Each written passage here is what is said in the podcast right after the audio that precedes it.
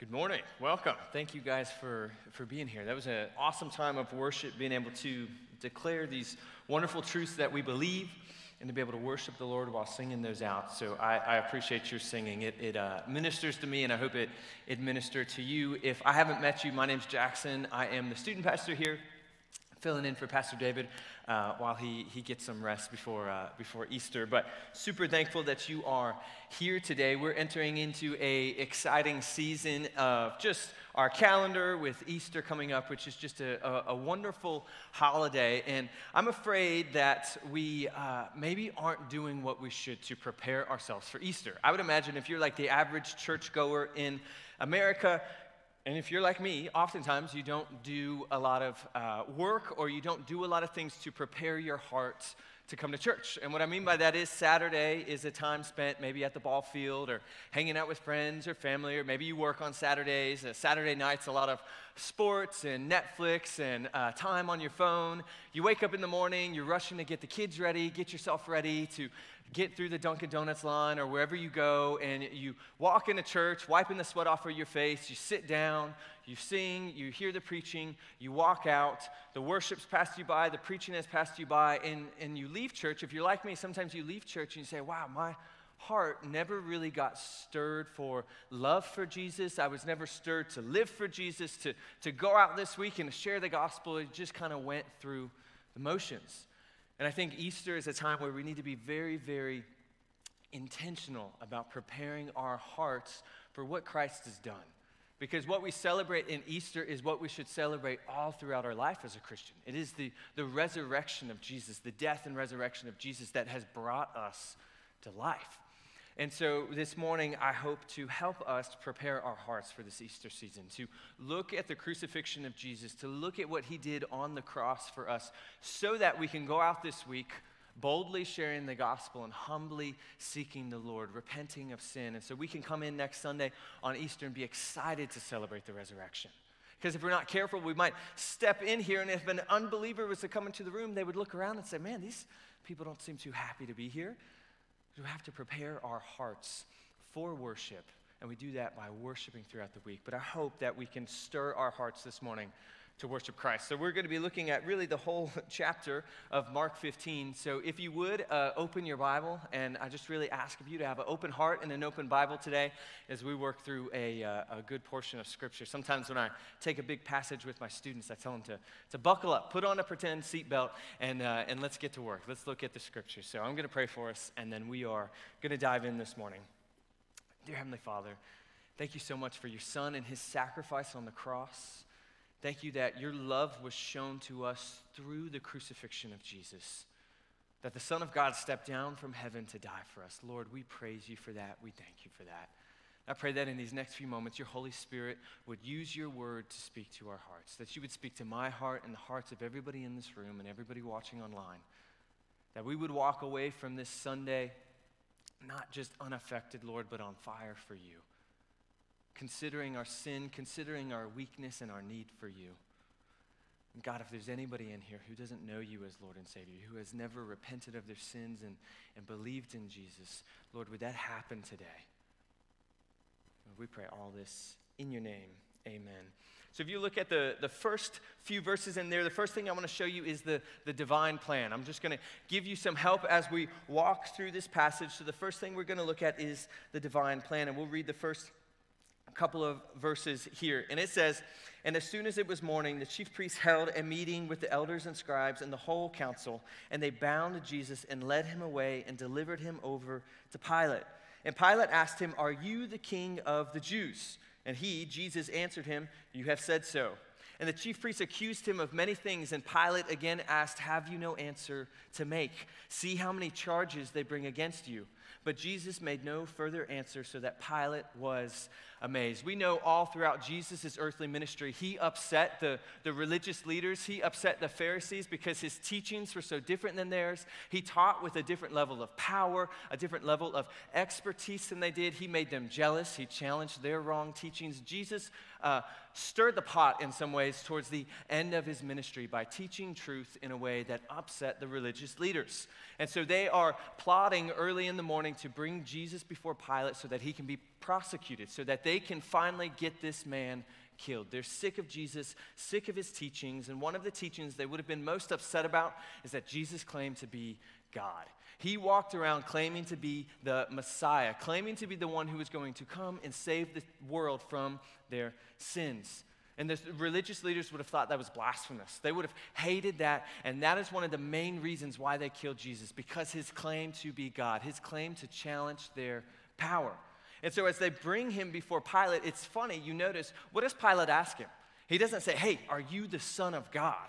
Pilate says, Are you the King of the Jews? Pilate didn't necessarily care if Jesus claimed to be God or not. Rome had many, many gods, hundreds of gods. And to him, what would it matter if Jesus was just one more God thrown into the mix? But Pilate's more concerned if Jesus is the king of the Jews. Because if Jesus is king of the Jews, then that means Jesus might challenge Pilate's power. Jesus might be a political opponent to Pilate. So that's why he asks him, Are you the king of the Jews? And Jesus kind of uh, affirms his answer by saying, You've said so. He says, Yes, it's true, but in a way, Jesus is answering by saying, I am the king of the Jews. I am the king of the world, but I'm not the king that you're thinking of. Because we know that Jesus wasn't coming to build a, a political kingdom, he wasn't coming to uh, overthrow the Roman Empire. Jesus was building a different kind of kingdom. And I think that's an important truth for us to remember today. Jesus is not building a political kingdom here.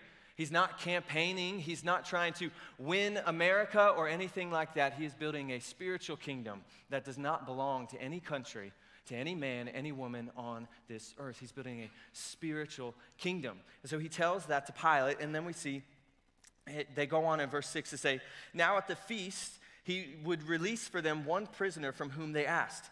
And among the rebels in prison who had committed murder in the insurrection, there was a man called Barabbas. We don't have much time to, to talk about Barabbas, but he was an evil, awful, wicked man. And the crowd came up and began to ask Pilate to do as he usually did for them. Around the time of Passover, he would release one prisoner to them, kind of to uh, give a little, uh, maybe kickback to the, the Jews in the Roman Empire, to uh, appease them.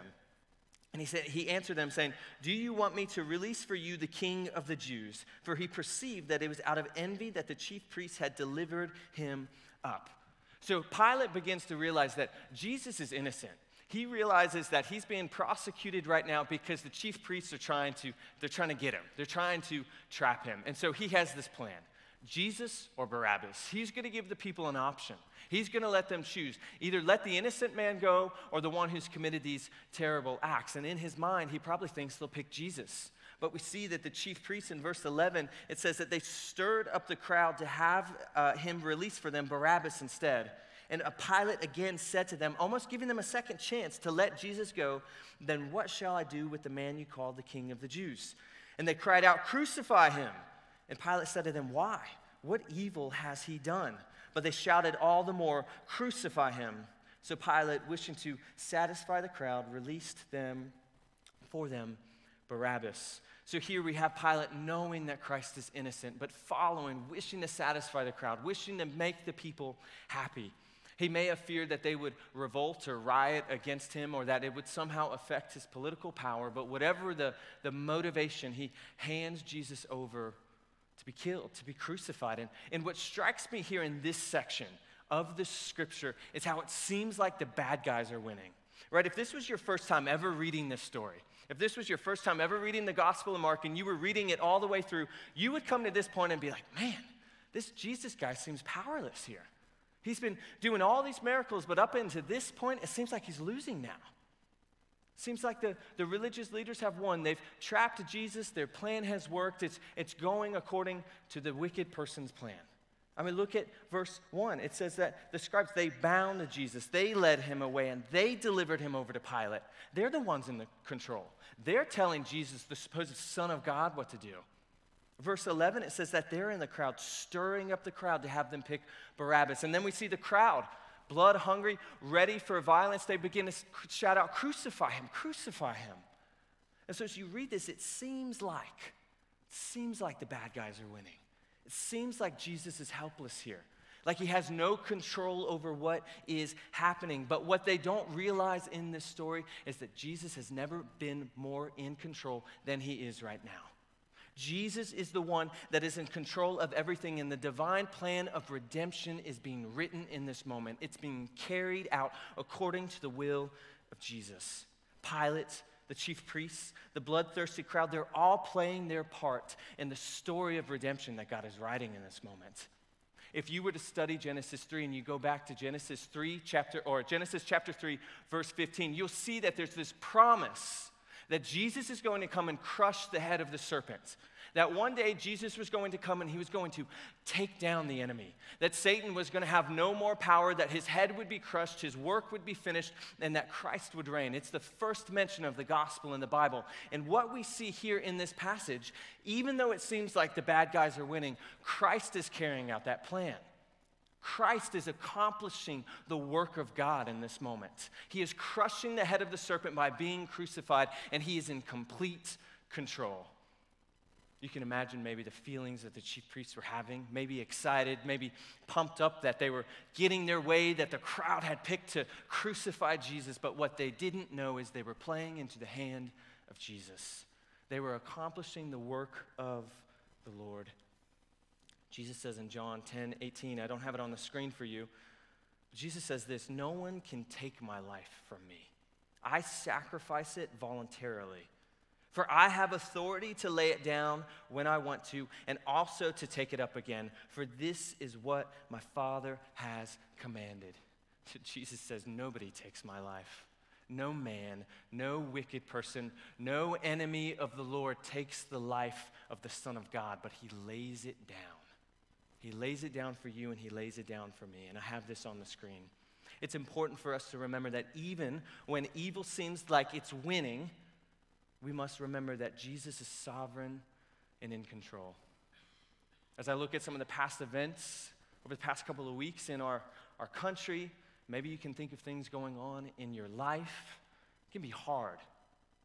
It can seem as though evil is winning when it's just another day and you log on to Twitter or you turn on the news and you see a Christian school has been shot up, children dead, teachers dead. Or you get the news of something personal in your life that has happened. Family member has cancer, somebody else is sick. This is happening, and it can seem like evil is winning. But what Mark 15 and these first few verses remind us is that Christ is always in control. King Jesus cannot be overtaken. And if he's Lord of your life, he's King of your life, then though life is difficult, though evil is real, God is reigning. He's sovereign and he's in control. And the beautiful thing is that he's still writing his plan of redemption. You say, What do you mean? Redemption is finished once you and I are in heaven. So, though we will suffer in this life, face evil in this life, see tragedy and wickedness in this life, we long for the day of our future redemption that Christ has made possible through what he's done here in this chapter.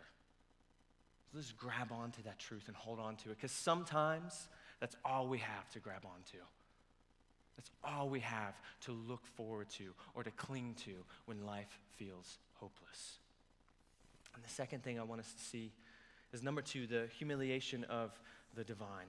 As we move on this, in this passage, we're going to begin to see that Jesus is mocked and, and tortured by these, these wicked men. And I, I think it's important for us to have in our minds that Jesus is not just a man. Jesus is not just one of us. He's the God man. He's 100% God and 100% man. This is truly the Son of God. This is God in human flesh who stepped down from heaven. This is God who is about to be tortured, beat, humiliated. It's the Son of God. And the craziest thing is, this happens by the hands of his own creation as I've been thinking about this, I was thinking about my, my son Jude. And uh, I know as he gets older, my wife and I are going to have to sit down and, and, and talk about our, our plans for him, talk about our rules in the house, and, and what we want him to do, what we don't want him to do, to try to give him structure and protection in his life. And I was thinking, I know one day when he gets older, you teenagers know, he, he's going to disobey. He's going to look at the, the rules and the plan that we have for him, and he's going to completely disobey. And there may be one day that he does something serious, something real, something that carries some weight to it. And I thought, man, how much that'll, that'll hurt my heart to know that he looked at our plan and our love for him and said, I don't want that. I want to do what I want to do. And then I compared that to what Christ is about to go through, what we're going to read. It doesn't even compare. Imagine being God, creating mankind, and then having that creation torture you and abuse you, to treat you like a criminal.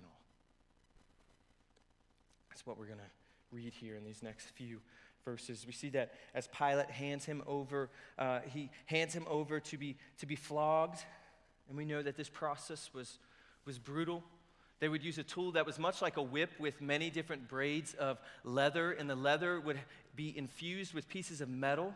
So every time that Jesus was hit with this whip like tool, his body would be bruised, his bones would be crushed. You just imagine the impact that every single hit would have. But not only that, the, the leather was infused with sharp pieces of bone. So every time the, the whip would hit the back of Jesus, the bone would dig into his flesh and rip out chunks of his flesh. By the end of the time of Jesus' flogging, his skin would have been like hanging from his back. If you watch the Passion of the Christ, it, it, it, doesn't do it justice to likely what it would have looked like, what Jesus would have looked like after this. I saw a picture that was like a, a recreation of it, and you could see Jesus' ribs and his, the bones in his back showing. Because that's how brutally tortured he would have been. Hit over and over and over. It said that many people would die in this process before they were ever crucified.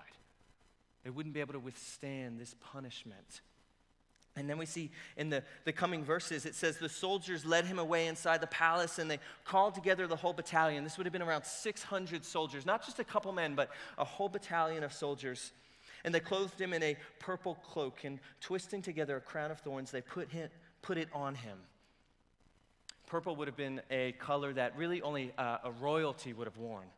So by putting on this purple cloak on Jesus, they're mocking him saying, You're the king, right? You're the, the king of the Jews. And they, they twist together the crown of thorns and put that on his head again, mocking him, making fun of him.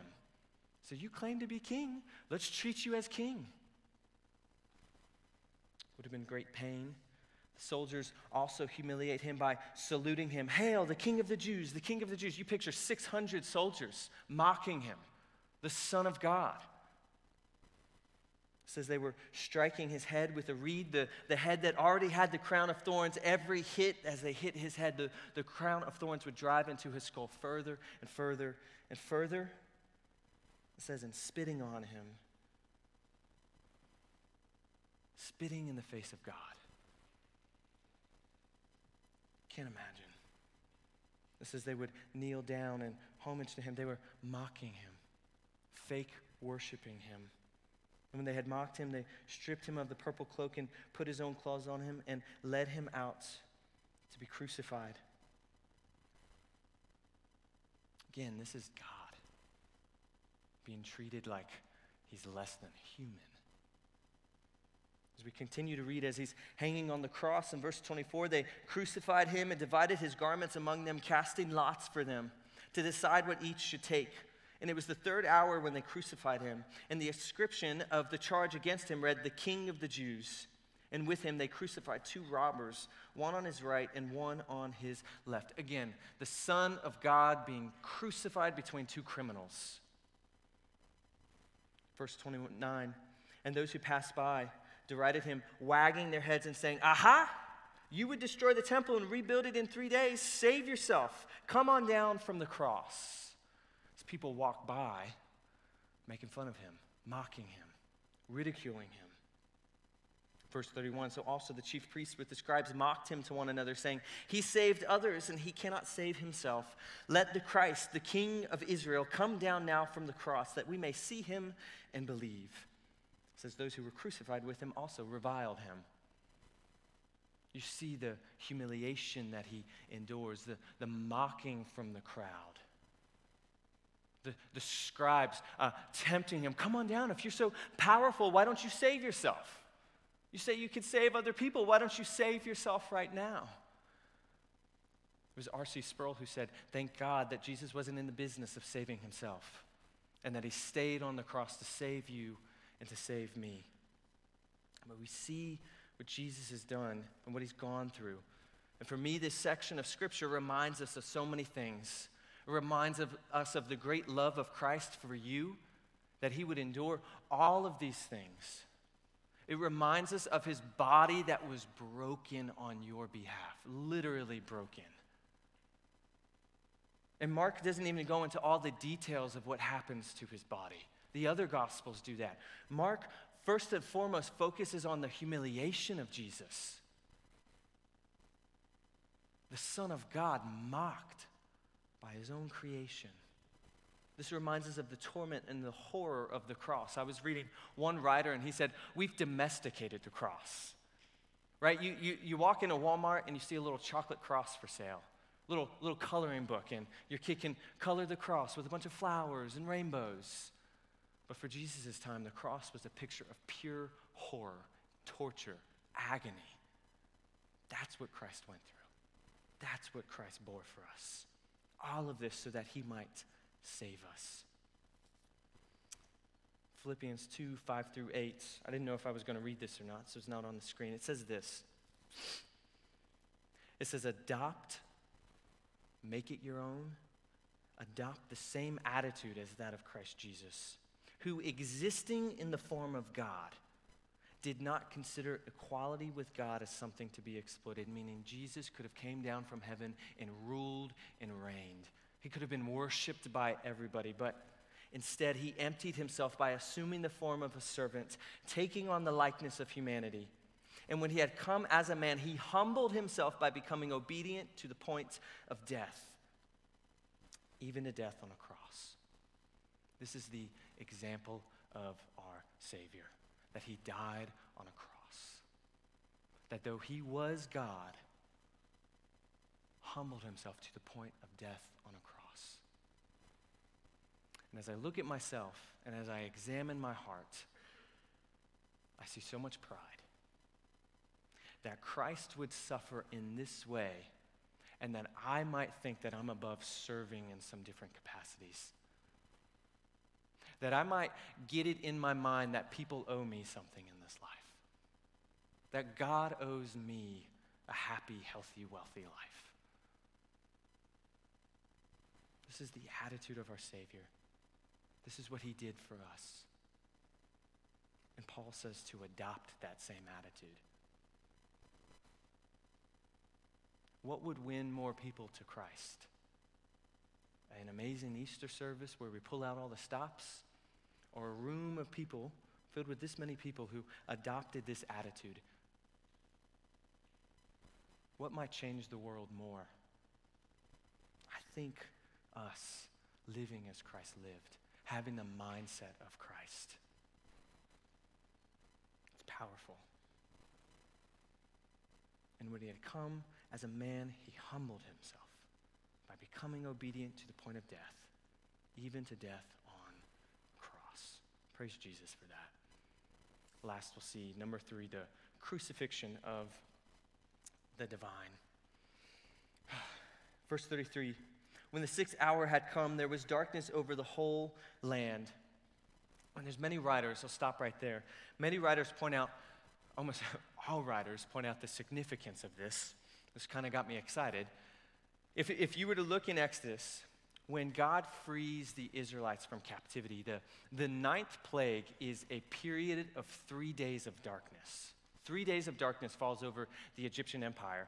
And then following that, there's the, the moment of Passover, where the firstborn of every Egyptian household is killed.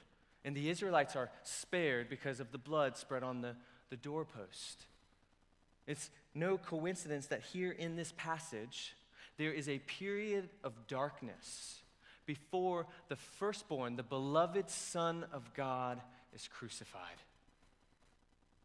And when you look at Exodus, what's so beautiful for the Israelites is that because of this period of darkness and then the, uh, the Egyptian firstborns being killed, they are freed from slavery, freed from captivity. And what's beautiful for you and I is that there's this period of darkness, the Son of God is crucified, and then you and I, because of that happening, are freed from the slavery of sin. We're rescued because of what Christ has done. I thought that was a beautiful connection to the Old Testament. And Mark records only one phrase from Jesus. There's seven things that Jesus said on the cross, but Mark says only one of them. It says, Eloi, Eloi, lama sabachthani, if I said that right, which means this. These are the words of Jesus, our Savior, the Son of God on the cross. He says, My God, my God, why have you forsaken me? Jesus was experiencing the judgment of God poured out on him. He was experiencing the full wrath of God in this moment. You read in other gospels and you see Jesus praying in the garden, praying so much that he's, he's blood, sweating blood, going through this intense emotional agony. It's likely that what Jesus was asking the Lord when he said, Lord, please take this cup from me, it was this moment that was likely on the mind of Jesus. Lord, take this cup from me. Because in this moment, Jesus was experiencing the wrath of God. He was experiencing a, a separation from the Lord that he had never experienced before. None of us can fully understand what Jesus felt in this moment when he was separated from the Father. It's not that we have a broken Trinity, but that there is a separation here. Charles Spurgeon would say this. He says, This was the climax of Christ's grief not merely suffering intense agony of the body, not only to be mocked by the priest and the people, but to be forsaken by his God. This was necessary as part of the penalty for sin. God must turn away from anyone who has sin. And since sin was laid on Christ, God turned his face away, even from his beloved Son. There was a denser darkness over Jesus' spirit than over all the land. And out of the darkness came his cry of agony. He says, these were, these were the bitterest words ever uttered by mortal lips. He says, It grieves me to think, listen to this, this is Spurgeon. It grieves me to think that my Savior should have ever had to say this when he hung on the cross, suffering, dying for me. Another pastor would say, Wave after wave of the world's sin was poured over Jesus' sinless soul. Again and again during these three hours, his soul recoiled as the sins of the world were poured on his purity. We can somewhat imagine the physical pain that Christ went through. I hope you can't fully emphasize with it. But the pain that he went through with the, the separation between him and the Father, we cannot ever comprehend that. We can never, it's, it's unimaginable what Christ went through. More so than the physical pain is what he faces here. And if you skip down to verse 37, you see it says, And Jesus uttered a loud cry. Likely, this is when he shouted out, It is finished. The work is done. And he breathed his last breath. And the curtain of the temple was torn in two from top to bottom.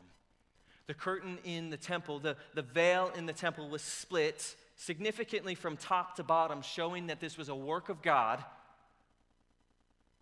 The curtain represented a separation between mankind and the presence of God. You could not just go to the presence of the Lord. There was a separation. This curtain was so thick it was almost like a wall.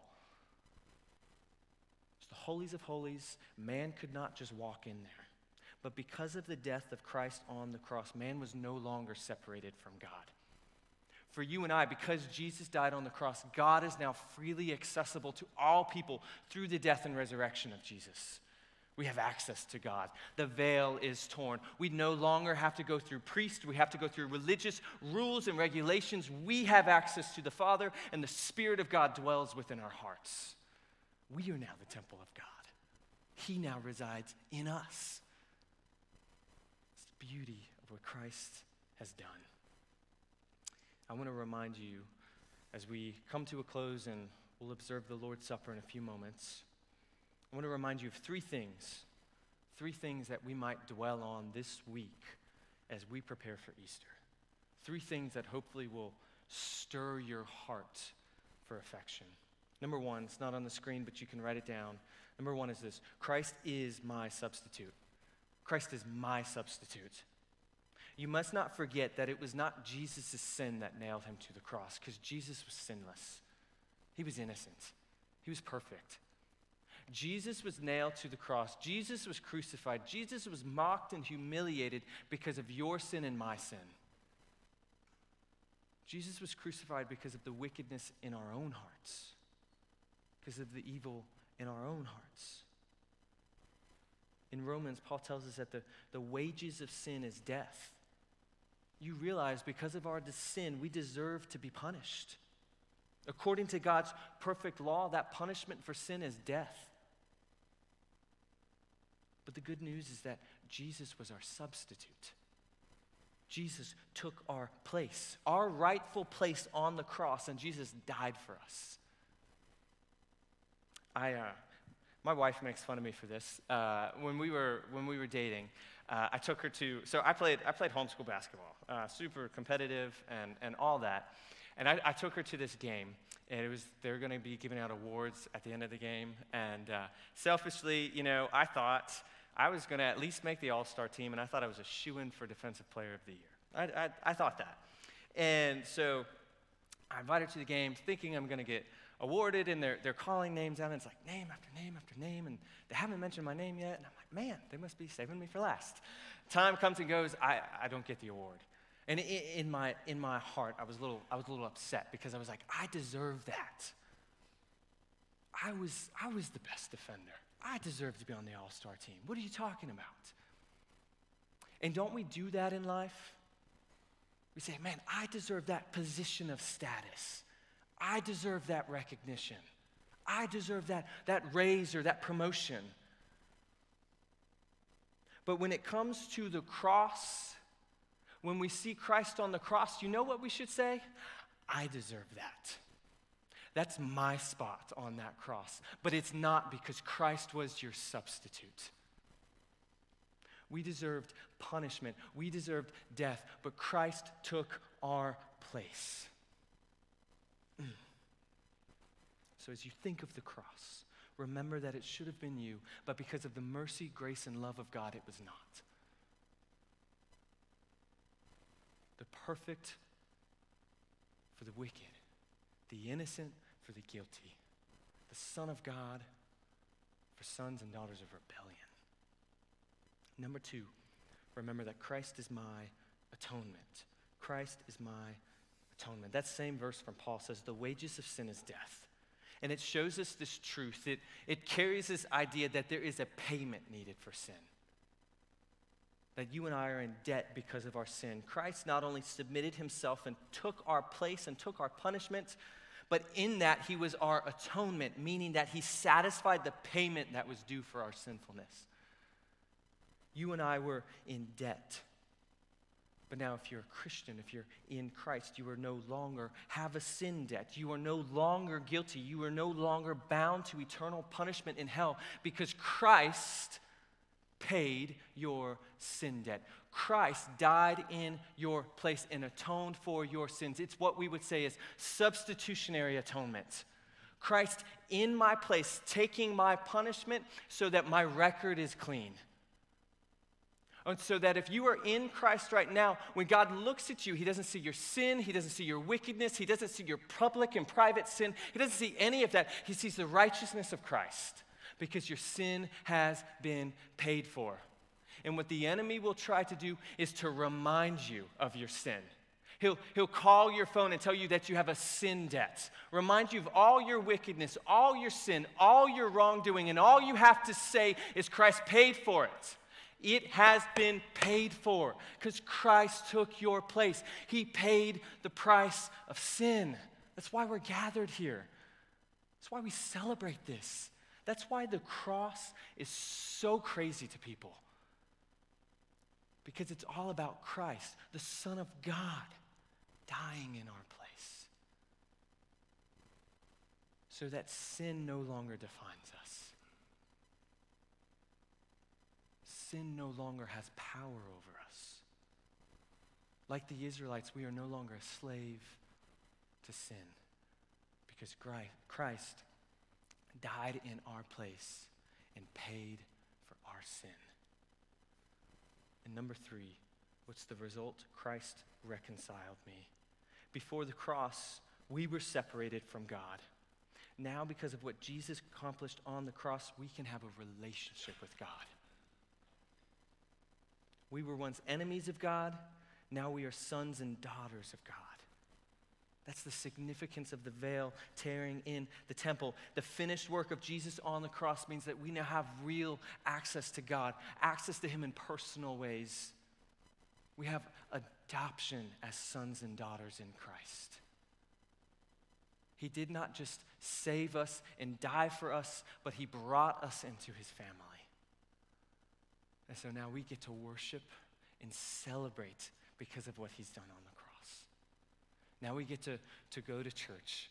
We get to uh, commune with the other saints. We get to, to worship. We get to observe the Lord's Supper. And we get to look forward to our future hope of eternity because Christ has reconciled me to the Father. Because I've been adopted into the family of God. And these are beautiful truths. Beautiful truths that should stir our heart in love and devotion towards our Savior, especially this week. This should be a week where we try to daily think about what Christ has done for us. Daily think about our sin so that when we walk in next Sunday, we don't walk in apathetic, lukewarm, numb. We walk in excited because we've thought deeply about our own sin, deeply about the crucifixion of Jesus, and we're excited to celebrate the resurrection of Jesus. Because of the resurrection, you and I now have life life abundantly, life eternal. And I would just say this if you're in the room and you've never repented of your sins, you've never placed your faith and trust in Jesus Christ, these life giving truths are not applied to you. If, if you've never repented of your sins and placed your faith and trust in Jesus Christ, the Bible would say that you right now are spiritually dead that you're not a friend of God, you're not a family member of God, but you're an enemy of God right now, like we all once were. The Bible would say, and you, you might say this is true too, that you don't love God, you don't worship God, you don't live for God. And the Bible would say that because of your sin, if you were to die today, you would face eternal, eternal punishment in hell. That's all of our story. That we were all enemies of the Lord. If you've never repented in your sin, of your sin, and, and, and believed in what Jesus has done on the cross, then you don't know Christ as Savior. You have no salvation. Your eternity is secured, but it's eternal punishment. But this is the good news. John 3:16. You may know it. For God so loved the world that he gave up his only son, that's Jesus, that whoever believes in Jesus should not perish but have eternal life. If you've never placed your faith and trust in Jesus, or if you're realizing for the first time right now that you are not saved, you don't have to perish. You don't have to face punishment. You don't have to walk out of this room not knowing where you stand with God because Jesus died on the cross for you. Though you're an enemy of His, though you don't love Him, He loves you and desires to spend eternity with you. So if you would just repent of your sins and believe in your heart that Jesus is Lord and that He died on the cross to save you, then you too can experience salvation. You too can be reconciled to the Father.